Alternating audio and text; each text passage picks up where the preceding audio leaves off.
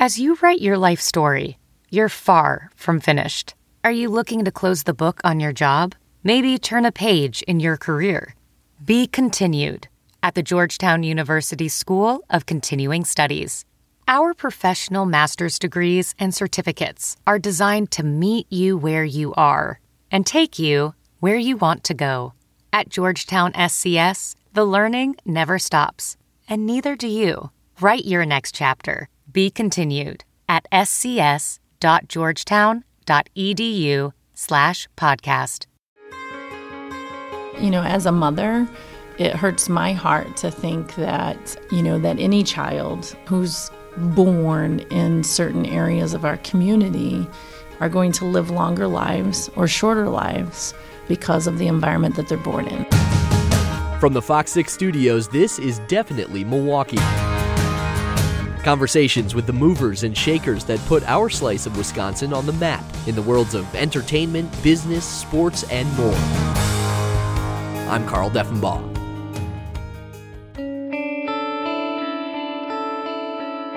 Advocate Aurora is not just part of the fabric of Wisconsin, it's one of the biggest health systems in the U.S. With hospitals and hundreds of care sites serving millions of patients. One of the people advancing health and wellness far beyond an exam room is Cristy Garcia Thomas. From her headquarters in Walker's Point, we get into the ways that Advocate Aurora is trying to lessen economic and racial disparities in our community and the larger effect that has on health. And as a proud member of Milwaukee's Hispanic population and a powerful female executive in the city, we explain how she's creating more opportunities for those groups.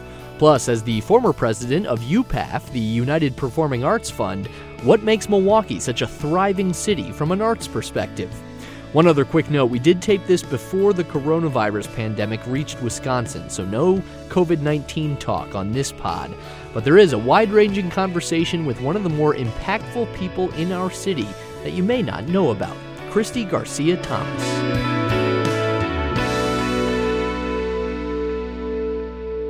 We are hanging out uh, in the downtown headquarters of Advocate Aurora, joined by Cristy Garcia Thomas. Thank you so much for doing this. Absolutely. Thanks for having me. I should ask you have you done a podcast interview before? Are we breaking new ground here for you? Well, I have done one before. All right. With uh, UWM. So. Very nice. So we got that out of the way. Now you're a pro and an expert. I don't this, know if right? I'm a pro, but I'm happy to participate. There's a lot I want to ask you about and a lot we want to get into about an organization that, that means so much to the community, means so much to a lot of people too. But uh, it's probably a basic question to start with. What exactly does a chief external affairs officer do? I imagine maybe it's more what do you not do, but what does your role entail with? Yeah, you um, remind me of my uh, high school daughter who asked that question quite frequently. So I have the honor and responsibility to oversee for Advocate Aurora Health our community relations, our community health, our diversity and inclusion, and our foundation strategies for our company. I was going to ask a little bit about uh, your background down the road, but in general, the healthcare field. What are the challenges? What are the the things that kind of motivate you in this field versus another line of work that you could have gone into? Yeah, so I um, I have always been since I was uh, young, someone who felt that your health and well being was a key indicator to your overall happiness in life. I come from a really large family, and I've seen. Uh, various family members uh, struggle with different healthcare issues. And our fundamental belief is we want to keep people healthy. We want to keep people out of the hospital. We want to help people keep themselves at their healthiest, best that they can be so that they can live a happier, fuller life, which gets to our purpose of we help people live well. Yeah how often do you kind of stop to think about the the tens of thousands of people or millions of patients that the work that you do and your team does is actually impacting around here? Yeah. Is so, it- you know, in the role that I'm in, I have the honor of connecting one on one with our patients, our community members who who are constantly reminding me and telling me of these amazing stories from that our caregivers provide to them. Um, but then when I think about the fact that um, we're now Advocate Aurora Health and we touch um, millions of lives. It's, you know, when you kind of step back and think yeah. about the magnitude of, of the people we serve, yeah. it's a little overwhelming or you know daunting to think you know we are responsible for the health of many people.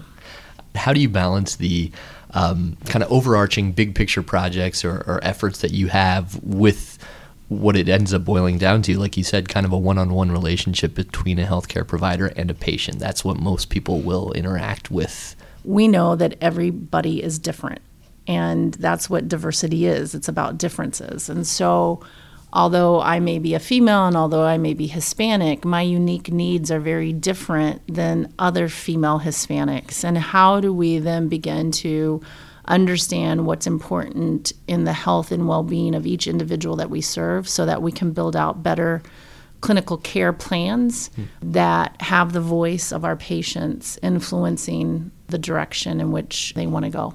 One of the things that I've, I've been struck by in the thankfully few and far between cases where I've had to be at the hospital, whether for me or whether for my family members, is I think I have noticed a change where people are so much more attentive to your uh, your background, your beliefs, what you need in terms of whether it's religious, whether it's it's cultural. Has that maybe been a change over the years? The more awareness of and the more uh, understanding or, or, want to to help someone feel as comfortable as they possibly can. Absolutely, I, you know, we healthcare. We've always been in the people business, right? We serve people ultimately, what we want are the same equitable outcomes across all of the patients that we serve. But we know that there are gaps in in um, outcomes for certain segments of our population, and to get those same equitable outcomes, we have to understand the nuances of what's influencing some of the behaviors. So, you know, I'll use my dad for example. He was diabetic and couldn't control his sugar levels, and a big part of it was because he was given a diet that didn't have any of the foods uh, that he was accustomed to eating. So until he was able to receive that type of information, he never really got control of his of his diabetes. Hmm. Um, without breaking any HIPAA laws or anything, anything come to mind recently? Stories you've heard where you're like, man, that person really did it well, or that that that's what we're trying to do in terms of those connections or those those patient experiences that really turn out well. Yeah, well, we've got a program at Aurora Sinai where we're addressing hypertension for and diabetes for African Americans, and so um, we bring we open up our facility to bring in community members that are our patients or live in the neighborhood, uh, so that we can begin to educate them around how to better control hypertension, how to eat healthy, how to cook healthy mm. in ways that allow those individuals to participate and begin to, you know, own and control their own behaviors. So you can't really get change if if people aren't understanding the behaviors that they have to change in order to get the outcomes mm. that we're looking for. And does that kind of go to uh, some of the big picture things that you do that you don't want to just have Aurora be on the side of once people are sick coming in, but if you can change the way that entire communities cook or eat or live their lives, then that, that starts the process much earlier. It does. It's absolutely the way uh, we look at this. When we think about our community health strategy, we know that about 80% of the issues that are impacting our patients are outside of our clinical care. Um, it's called social determinants of health. So it's around housing, it's around employment, it's around food insecurities, it's around safety. A lot of those indicators are what are impacting people's health, but those are things that are traditionally outside of you know a healthcare what you get in a clinical office. Yeah. And so we have become um, very aggressive in our community health strategy uh, that we launched a few months ago around how we want to be more active in the community at addressing issues around housing, food insecurity, workforce development, things that we know that will help lead to better health outcomes and help people live well.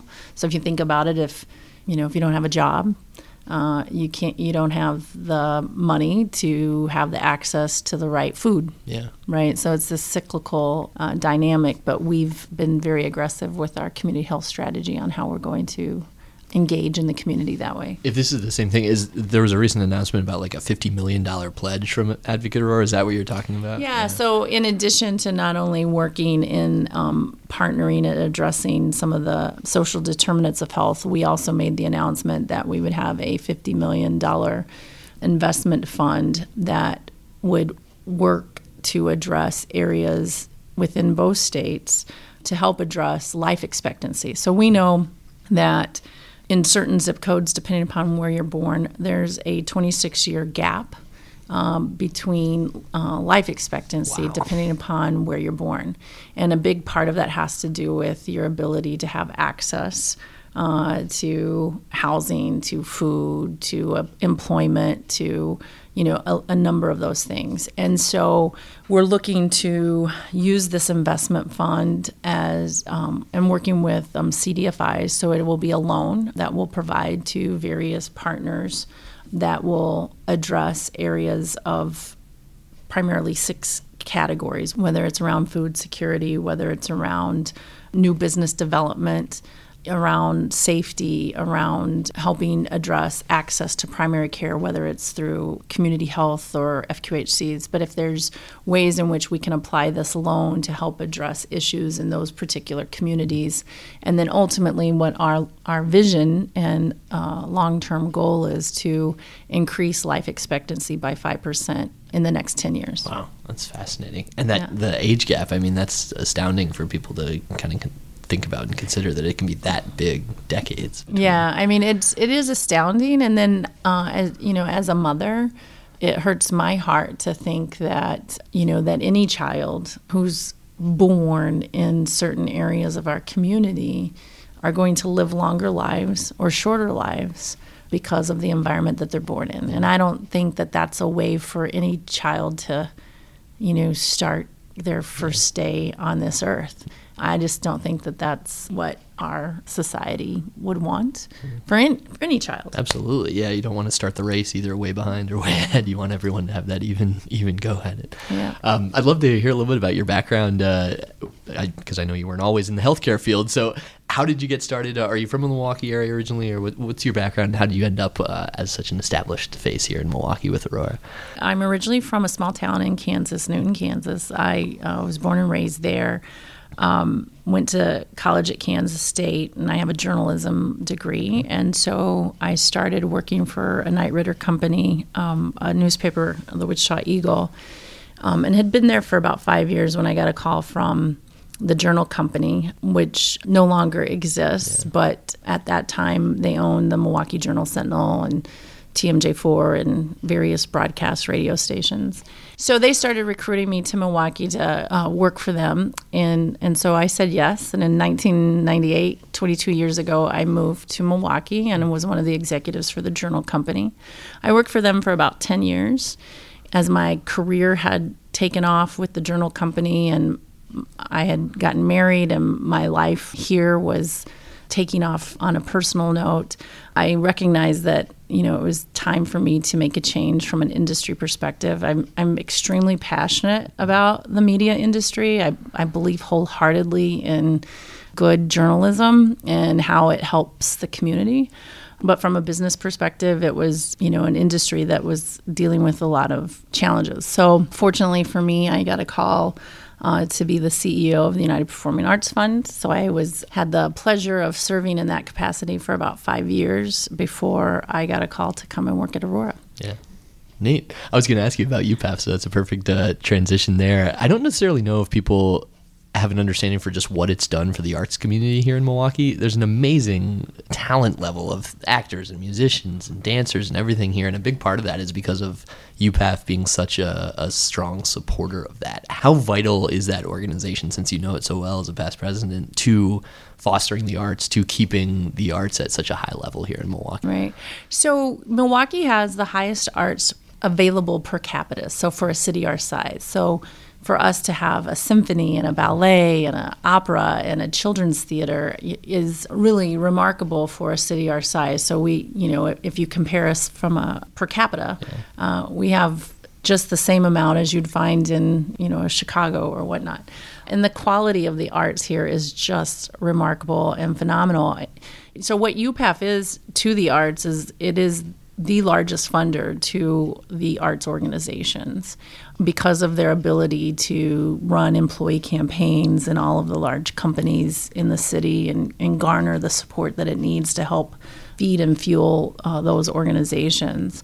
When I think about it from a just a business perspective and a civic engagement perspective, you know, one of the challenges that Milwaukee has had over the time that I've lived here is how to retain top talent, how to retain a younger professional, how to make sure that the best and the brightest um, want to come and, and be in Milwaukee. And I think the arts play a huge role in that because it creates a vibrancy in the city um, that if, it, if the arts weren't here, our downtown would not be as bustling. Of course, you've got, I mean, you've got the Bucks and you've got the Brewers, but and they pay, play a huge role, but the arts do as well. Yeah. And I think that in order for us to grow as a economic engine um, and gain new businesses into this market, you know, having a symphony, having a ballet, I, having First Stage, First Stage is phenomenal. Yeah. Um, is just critical to our civic engagement. Yeah, and I know from doing a few of these interviews, there's different choreographers or artists in different mediums that have come here for a job, fallen in love with Milwaukee like it sounds like you have, and then yeah, continue to kind of raise the level of things for everyone else as well. It's amazing how that kind of turns over for folks also. Yeah. Yeah. yeah. Do you have a favorite uh, if there's like a night out you're going on, favorite theater you'd choose or favorite uh, show that you'd love to see or anything like well, that? you know, I, I, I obviously you could probably tell I so my daughter was born when I was CEO of UPAF and so she and I attended lots of arts performances and continue to this day. I mean, you know, I, I, I bet, you know, we went to eight nutcrackers of the mm-hmm. Milwaukee Ballet and so on and so on. But first stage has always had a special place in my art, heart just because of how they're building character and leadership in the young students of Milwaukee. Yeah. So not only do they put on great plays, but I'm telling you that the the kids that are part of First Stage go on to be phenomenal leaders in whatever it is that they decide to do, whatever career it is. But the outcomes that they produce is just phenomenal. Yeah. You mentioned being a, a, proud member of the Hispanic community here in town as well, and, and so much of the history in Milwaukee is the German heritage, the Italian heritage, things like that. What have you enjoyed seeing about the growth of the Hispanic community over the time that you've been here and, and the impact that's had on Milwaukee as it continues to add to the city. Yeah, well, you know, we're sitting here in uh, Walker's Point, uh, which, if you know, if I look out the window, I you can see the um, economic development that has happened on around us uh, and around the near south side of Milwaukee. When I think about the Hispanic community as a whole. Um, it is the only population that's growing in the city. So, as we look at the city's numbers and we think about how our city is evolving, the Hispanic population is playing a much more significant role in the city. So when I first moved here 22 years ago, it you know it it wasn't at the same size that it is today. And what I've really appreciated and you know enjoyed is not you know not only just having the cultural aspects here that I had back home with my family, but seeing um, the leadership of the Hispanic community really give back. So if you think about the Hispanic professionals of Greater Milwaukee who are really focusing in on how do we not only get our Hispanic students to graduate from high school, but to go to college and get career paths and build pathways for people to have opportunities to achieve their dreams, but also economic sustainability. So, one of the things that is a concern to me with the Hispanic community is that um, we have a very low unemployment rate. So, the majority of the Hispanics are working, but they're also living in poverty. So, they're working two jobs. And so, how do we upscale that, right? How do we get people access and skill sets to higher paying opportunities. And that's a big thing that we have here at Aurora. So we've got workforce development programs where we're bringing in um, individuals, training them on a uh, in a career, and then we've got additional training programs to get them into different skill, you know, um, levels of the organization. So you could come in as at entry level, and then because of the size and scope of our organization, you could take on four or five different careers within our organization because we're training you and then helping you upscale and get into different roles and responsibilities. And like we were talking about at the beginning, that all ties back to health, right? If you're working two jobs, you're probably not sleeping a lot. You're probably not there to kind of keep track of your kids as much as you'd want and everything mm-hmm. like that. It all kind of goes back to that. I was going to ask you about this too, being a, a female executive here in the city. Uh, we know nationwide we're seeing still more of a gap between opportunities for women in higher executive roles. Do you take on some of that responsibility as well to to foster younger women coming up through the ranks and kind of build some paths for other people to reach the heights that you have? Yeah, so I, I fundamentally believe that I have to give back. I think that, you know, I wouldn't be where I am today if someone um, wasn't willing to open the door for me. And and I had a lot of people in my life who opened the door for me. And so if there's anything that I can do is you know one on one is help open the door for others. And you know yes there is still a gap in uh, women executives and corporate roles. You know we are making progress but it's slow but progress is still progress. The right direction um, at least. right direction. And so a lot of times when i'm with uh, younger female professionals, you know, I'm, I'm always encouraging them to um, feel comfortable taking a risk. That that um, I, I promise you that every job that I've taken, I didn't have all the answers uh, and didn't have the knowledge base um, when I first took those jobs. But I believe that if you're educated and you're smart, you're going to figure it out and and you can do that right? So have the courage to take on new roles new responsibilities. And when you're there have the courage to have a voice at the table. You're at the table so make sure your voice is heard. That's not always comfortable uh, for women especially earlier in their careers you know and it was a something that i had to learn as well. But i think it's important so that women can continue to grow and flourish and have upward mobility. And I fully believe that women are very capable uh, to do anything that they want to do.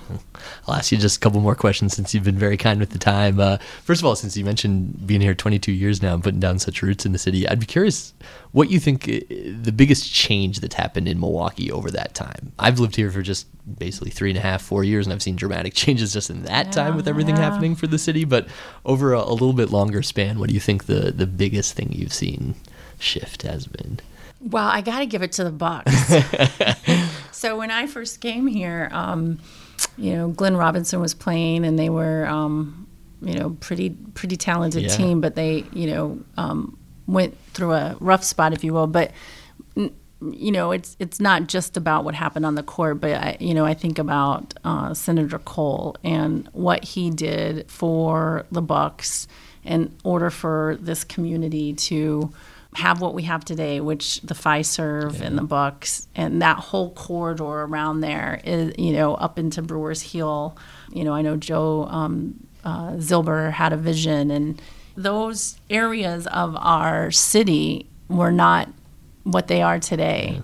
And it is, it is really, you know, walk even, you know, the third ward, you know, all all the things that are happening in this city are phenomenal and tremendous. And, you know, when people come here, they fall in love with it. It is a great city to live, work, and play.